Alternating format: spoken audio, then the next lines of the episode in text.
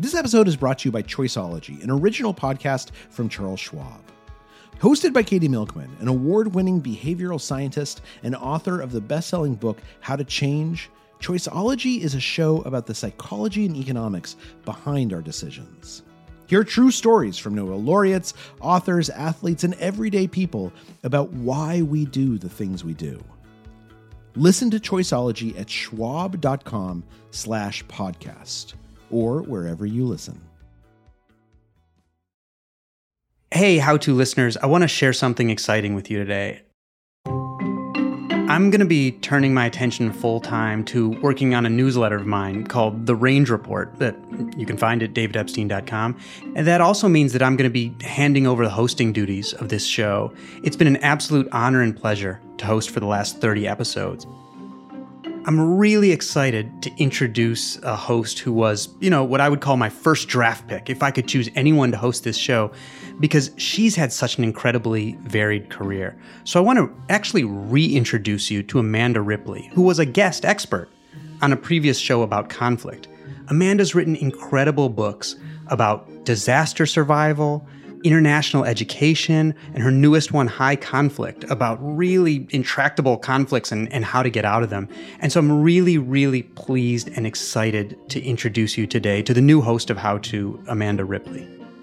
Thank you so much, David. It's great to be here. I'm really excited because, you know, having been a sort of traditional journalist for a long time, writing for Time Magazine and other places, I've sort of come to think that the best journalism these days is low ego journalism that actually mm. speaks directly to what people are struggling with, you know? So that's one of the things I love about this show and what you and Charles have done with it, to kind of bring the audience into the studio with experts who know things and try to triangulate our way to helping each other. You know, in, in, in speaking of solutions and helping people with solutions, first of all, I just want to remind people everything is going to stay uh, just the same. You can still write to us at, at howto at slate dot com if you have a problem that, that maybe we can work on, and maybe we'll have you on the show. But I mean, Amanda really right now, especially with her most recent book, I think is uh, making as big an impact as a solutions journalist as anyone. I mean, in fact, Amanda, I think you've actually talked to Congress about conflict resolution recently. Is that right? Yeah, no, and this is, I mean, this is one of the reasons I'm excited about the show and and have listened to it for a long time, even before this, because I always have loved reading advice columns. Uh, it's like a guilty pleasure of mine. Sometimes I can't bear to read the news section of the paper first, so I go right to the advice column. But I always felt a little bit like ambivalent that this columnist would have all the answers, right? I mean, that just doesn't seem... I, yeah, I know right. I don't have all the answers. Um, hey, speak for yourself. Yeah, you know, exactly right. So in this case, um, I wrote this book about how people get out of really, really difficult, intense conflicts of all kinds. And then, of course, people start, you know, reaching out to me and saying, oh, okay, I got one for you. And so that's how we ended up with our next episode. Fantastic. I'm I'm really excited to listen to it. Thanks, David. So, John, looking back, what was one of the lowest moments, would you say, as a superintendent during a pandemic for you? Wow. I'd say seeing the seeing the first semester grades, seeing how many how many classes got failed. That that was probably the lowest point for me. Welcome to How To. I'm journalist Amanda Ripley. We all have to make difficult decisions from time to time. Where to live, what to study, whether to go on a second date or a last date. But today we're talking about really impossible decisions, ones that could cost you your job or jeopardize the health of others, decisions that just don't have an obvious right answer, the kind that somebody will inevitably hate no matter what you do. Our listener this week knows just what that's like. I'm John, and I am the superintendent of schools for a small to mid-sized district in California. Being a school superintendent these days means having to make impossible decisions without enough information. It means endless controversy over things like mask mandates and vaccines. It's why, as we enter a new school year, this superintendent asked to remain anonymous to have this conversation. Back in March twenty twenty, when the pandemic first upended all of our lives, John had to make a series of snap judgments. Like nearly all schools in the country, John's district moved to online learning. There was one conversation that I'd had with a small group of teachers, and one of them made a comment to the effect, if you make us come back and someone gets sick and dies, the blood's going to be on your hands. The district continued remote learning last fall and into the winter. But this spring, as the worst of the pandemic seemed behind us, here in the U S at least, John faced a much harder decision. You know, there, there's no easy answers, but I saw how many students failed classes that in all likelihood uh, wouldn't have failed if we were in person. How do you make this decision, knowing you can't satisfy all the stakeholders, the school board, the teachers, the students, oh, and by the way, the parents? Yeah, in all fairness, there was a group of parents who were angry that I didn't push harder, faster, so. Finally, in April of this year, John recommended reopening schools for in-person learning against the union's wishes. So we were able to, to reopen, and I'm thankful that at least, you know, knock on wood, to our knowledge, there was no no cases of transmission. And that was a huge relief.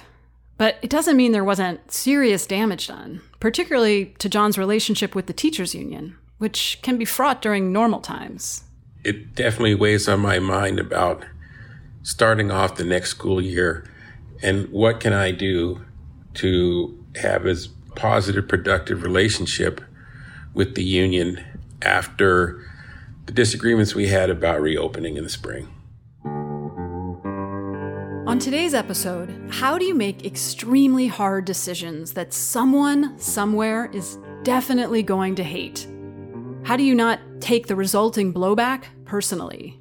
And how do you then repair those relationships going forward? And the other part, I think, which is a real challenge, is how do you deal with people who don't necessarily agree with each other? Is that another part of the challenge for you? Yes, it is. Well, welcome to the club. Our expert this week is Gary Friedman, a sort of Jedi master when it comes to conflict management. He's a world-renowned mediator and lawyer who recently found himself in his own catch twenty-two situation, rather unexpectedly, but found a way out. Can he help John do the same? Stay with us.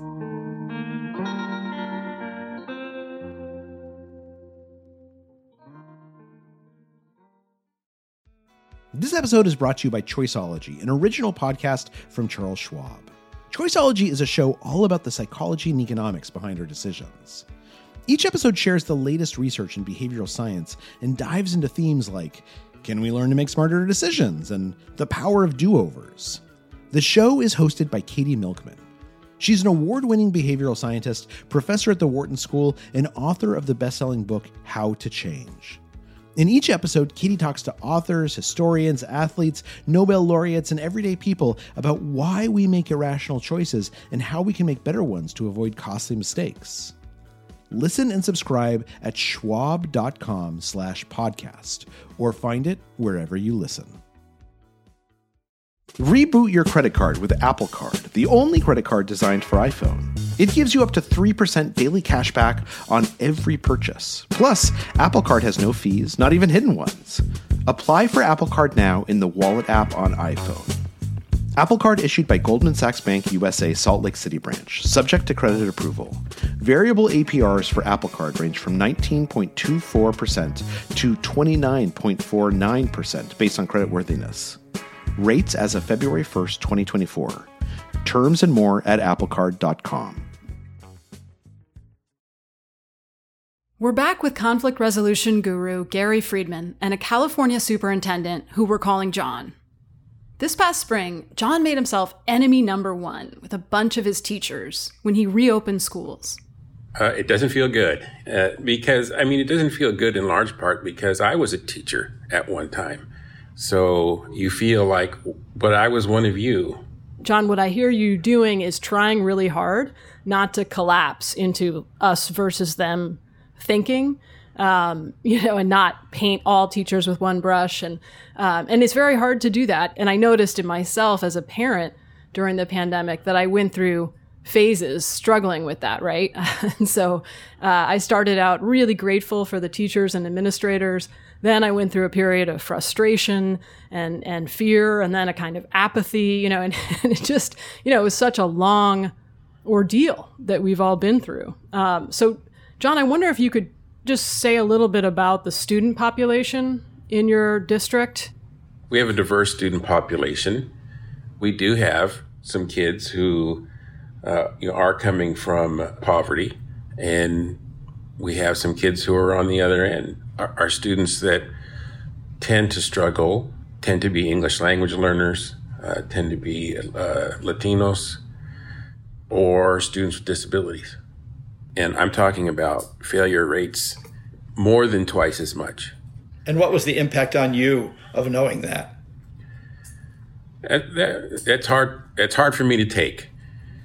I'm a Latino myself, and I, I really feel a lot uh, for those families. And, and I think it also kind of hit home for me a little bit, like, you know, a lot of the, the parents of a lot of these kids are probably those same people who are reporting to work. They're the people that stock the shelves or make the food. It struck me just as not very fair, although life's not fair. So that's really interesting, because I can imagine if I were you, my heart would go out to the people who had been most disadvantaged and struggling the most, and it would be very hard not to just feel like they need somebody to be their advocate.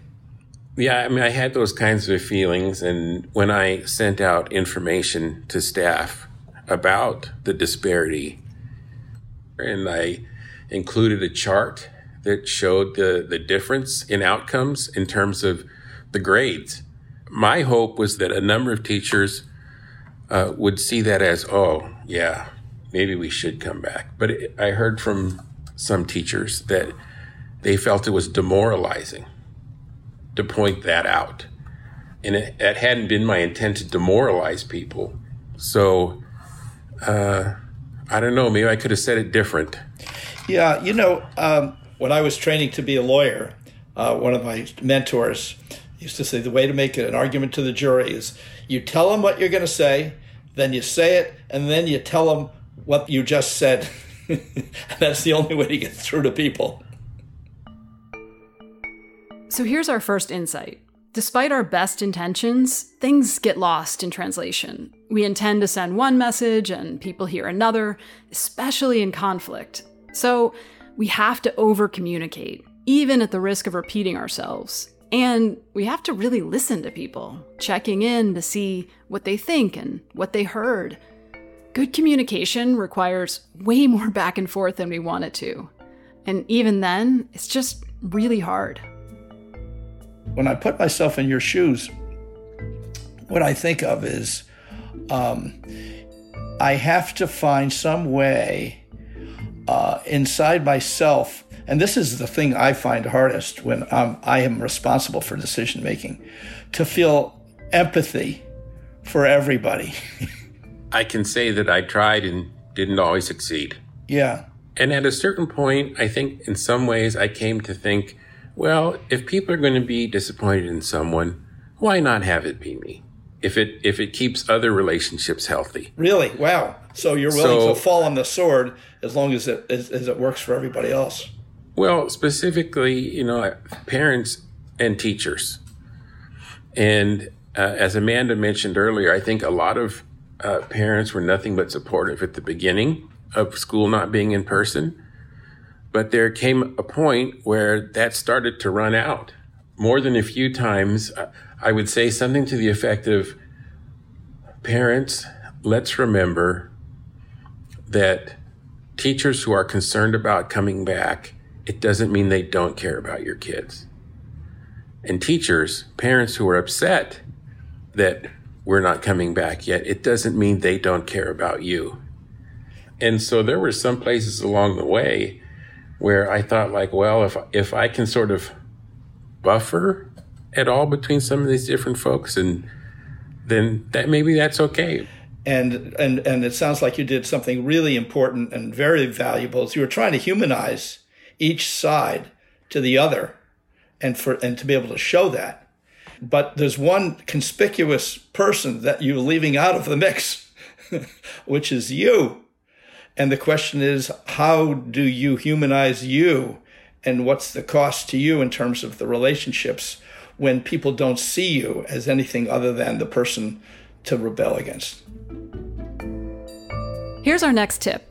To keep conflict healthy and avoid collapsing into us versus them thinking, keep reminding yourself that everyone involved in this debate is human, and that includes you, which sometimes means being more transparent about how you're struggling to make a difficult decision.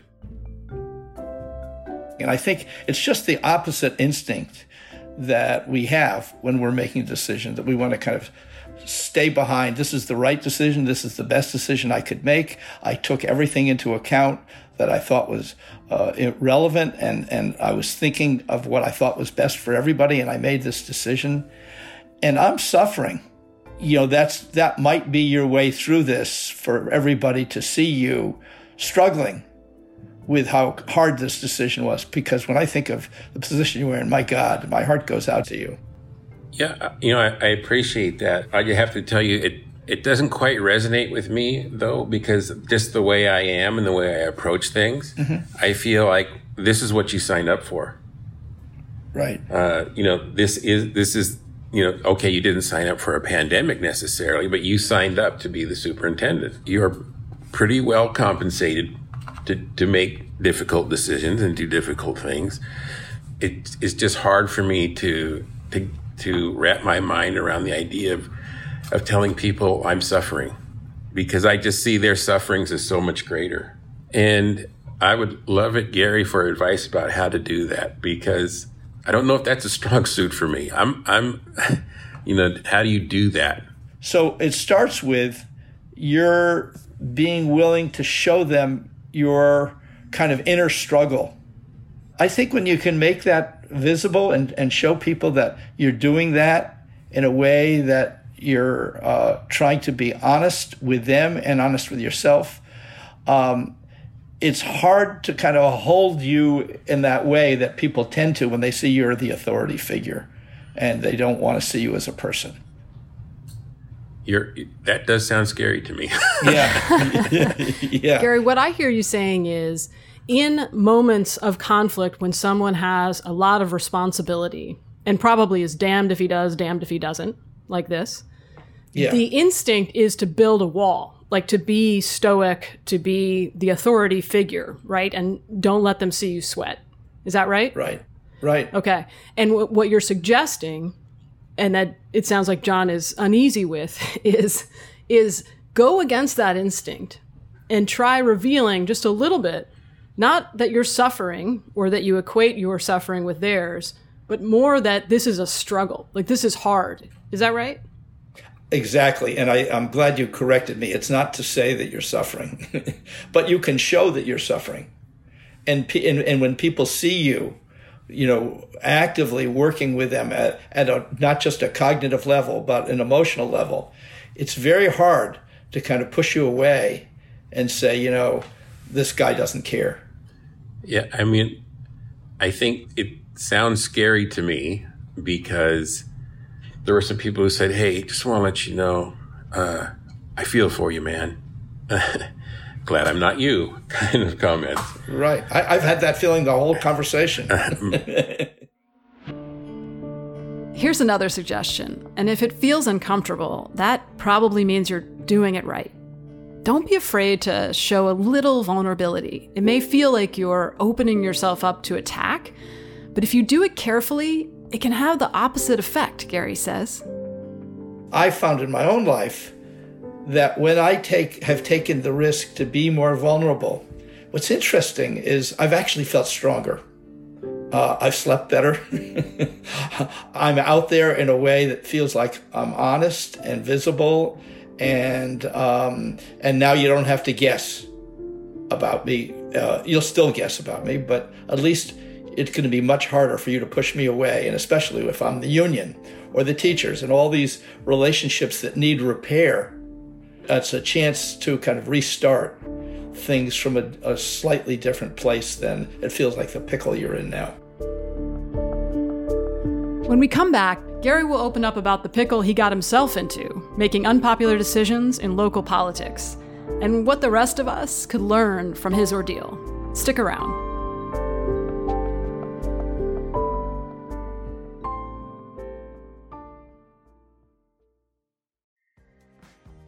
This episode is brought to you by Defender. For those who embrace the impossible, the Defender one ten is up for the adventure.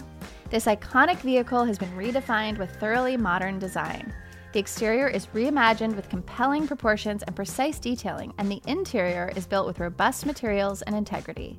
The Defender capability is legendary, whether you're facing off road challenges or harsh weather conditions. Built for the modern explorer, the Defender one ten lets you go further and do more. And cargo capacity means more room for your gear. To drive the Defender is to explore with greater confidence. Powerful innovations like the intuitive driver display and award-winning infotainment system keep you connected. Innovative camera technologies deliver unobstructed views and effortless maneuvering. Ready for a wide range of adventures, the Defender family features the two-door Defender ninety, the Defender one ten, and the Defender one thirty, which seats up to eight. A vehicle made to go further, the Defender one ten. Learn more at LandRoverUSA.com forward slash Defender. While most people avoid conflict, our expert Gary Friedman has made a career of wading right into the middle of a scrum. He's been mediating and teaching conflict resolution for forty years. He's trained thousands of lawyers and taught negotiation courses at Stanford and Harvard. After the entire San Francisco Symphony Orchestra went on strike, canceling dozens of concerts, he and his colleagues helped them come together with management and reach a new contract. So it made a certain kind of sense back in twenty fifteen when his neighbors urged him to run for office in his tiny town in Northern California. The local meetings had become adversarial and draining. People were calling one another names, just like on cable news and Twitter. Surely Gary, of all people, could help change the tone and find some peace, right? Well, I really don't want to answer the question, but I will. In twenty sixteen, Gary was overwhelmingly elected to his local district water board and immediately became the chairman. But nothing went as planned after that. I was, you know, in this position of having a really strong agenda, feeling really passionately about what I wanted for the community.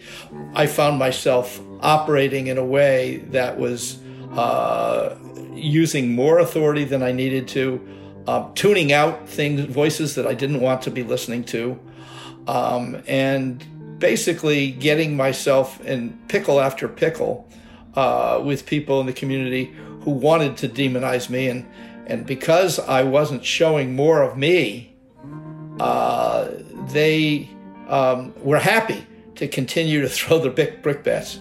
Here's a clip of one of Gary's lowest moments, trying to retain order in a chaotic board meeting and failing. Three minutes is up. No, stop.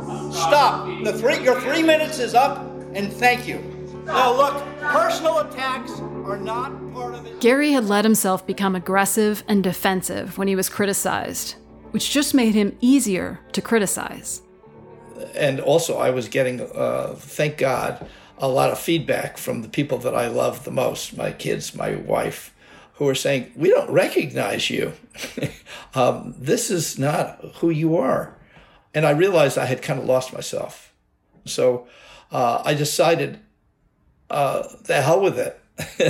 I've got to find a different way to be. At least I feel like I can be true to myself and show people more of who I was and not be caught in this place of dividing everything into right and wrong and defending everything I was doing as right. Um, and when I did that, it was really interesting because I found myself in a different relationship to the people that uh, I was working with. And, and part of what I had to admit, first to myself, but also even to other people, is I don't know what the best answer is.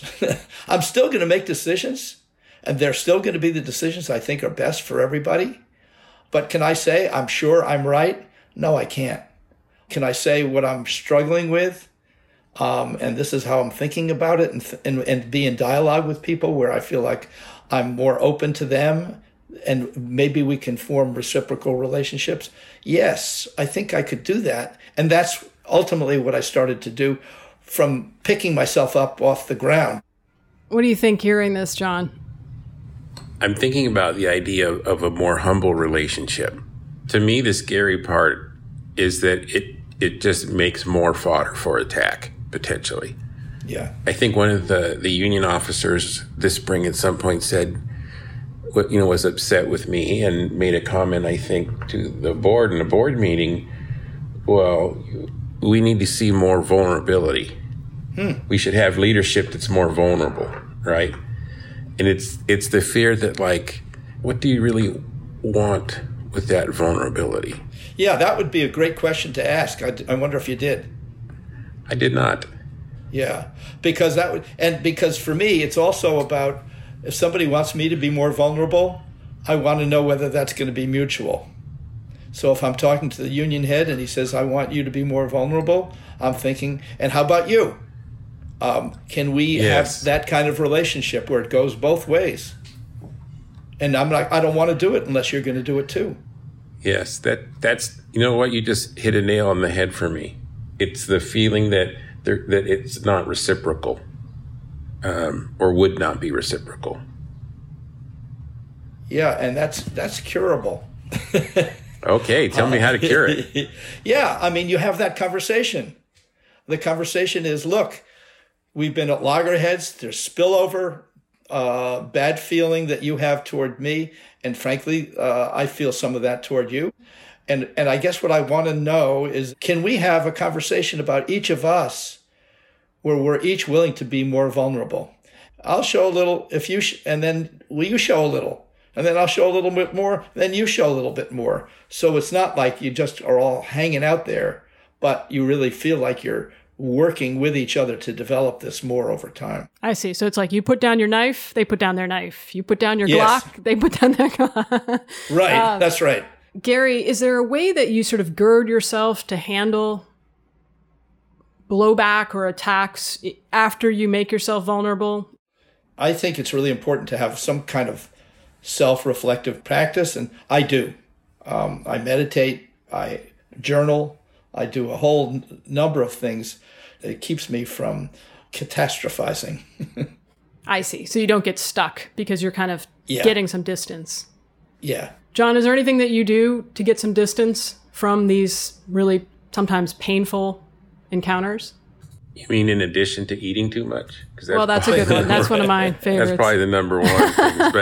But, but, I, but I can't, you know, one of the changes, though, I think that, that has come from COVID is that Uh, I do have a more robust prayer life than I did before, and mm. and I did take up journaling uh, this spring.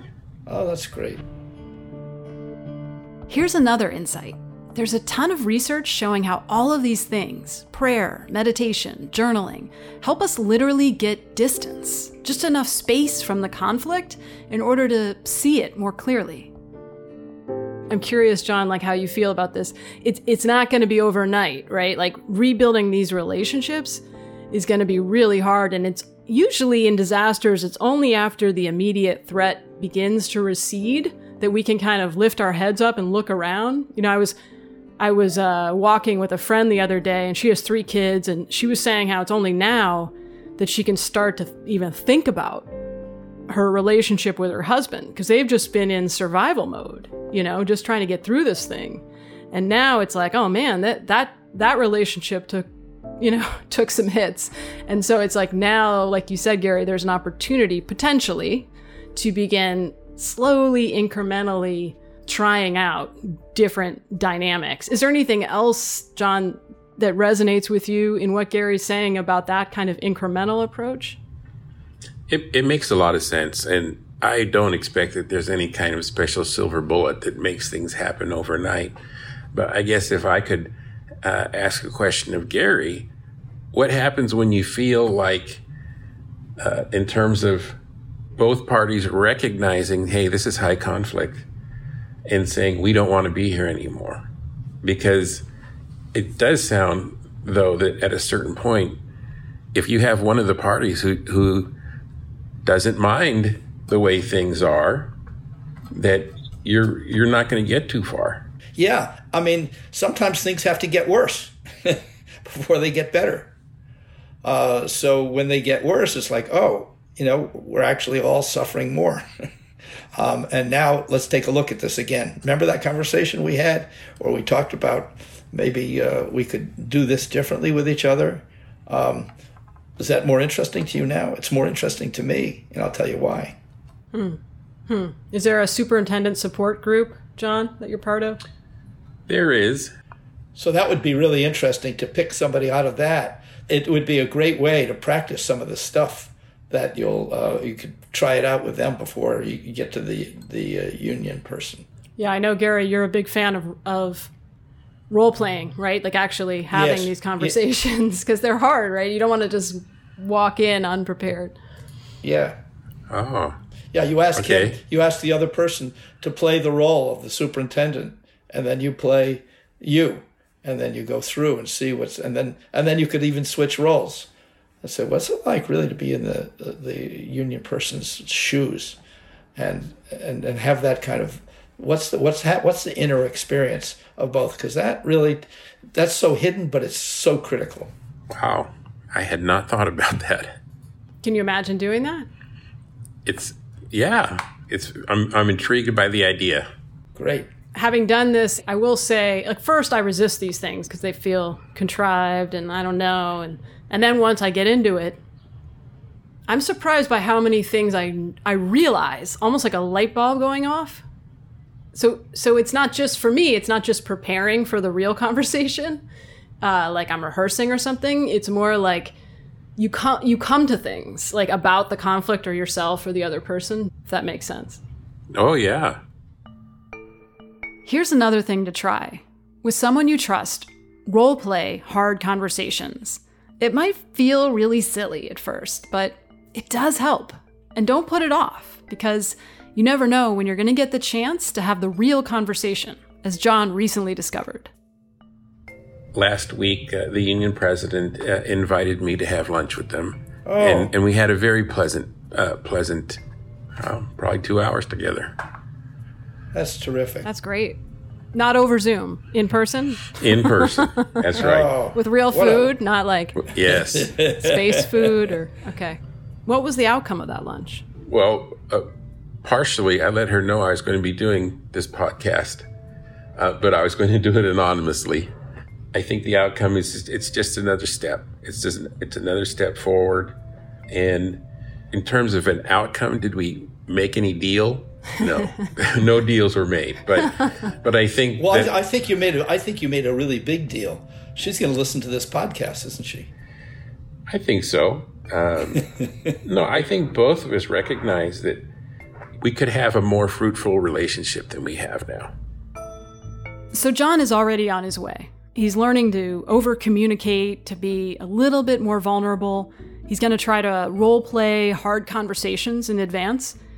And this is a really good use of his summer vacation, such as it is, because there's always something else, another tough decision coming down the pike.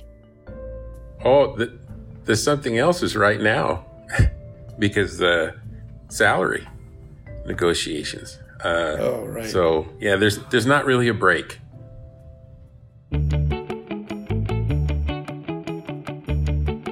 Thank you to John for sharing his story with us, and to Gary Friedman for all his hard-earned wisdom. And by the way, we recently got this update from John. We are now in the second full week of school, and uh, all of our students and teachers are back on campuses, and so far everyone's in really good spirits. You know, I've thought a lot about this question of how I can show more vulnerability. That's a tough one. I'm still grappling with that one. Um, but I think that uh, myself and uh, the president of uh, one of my labor partners, you know, we're going to try and just redouble the efforts. And I, I'm hopeful at this time. That's where we're at. Thanks. Thank you, John. Good luck with the rest of the school year. Are you in a sticky situation with no obvious way out? Send us a note at howto at slate dot com or leave us a voicemail at six four six, four nine five, four zero zero one. How To's executive producer is Derek John. Rosemary Belson produces the show. Our theme music is by Hannes Brown, remixed by Merritt Jacob, our technical director. Charles Duhigg created the show. I'm Amanda Ripley. See you next time.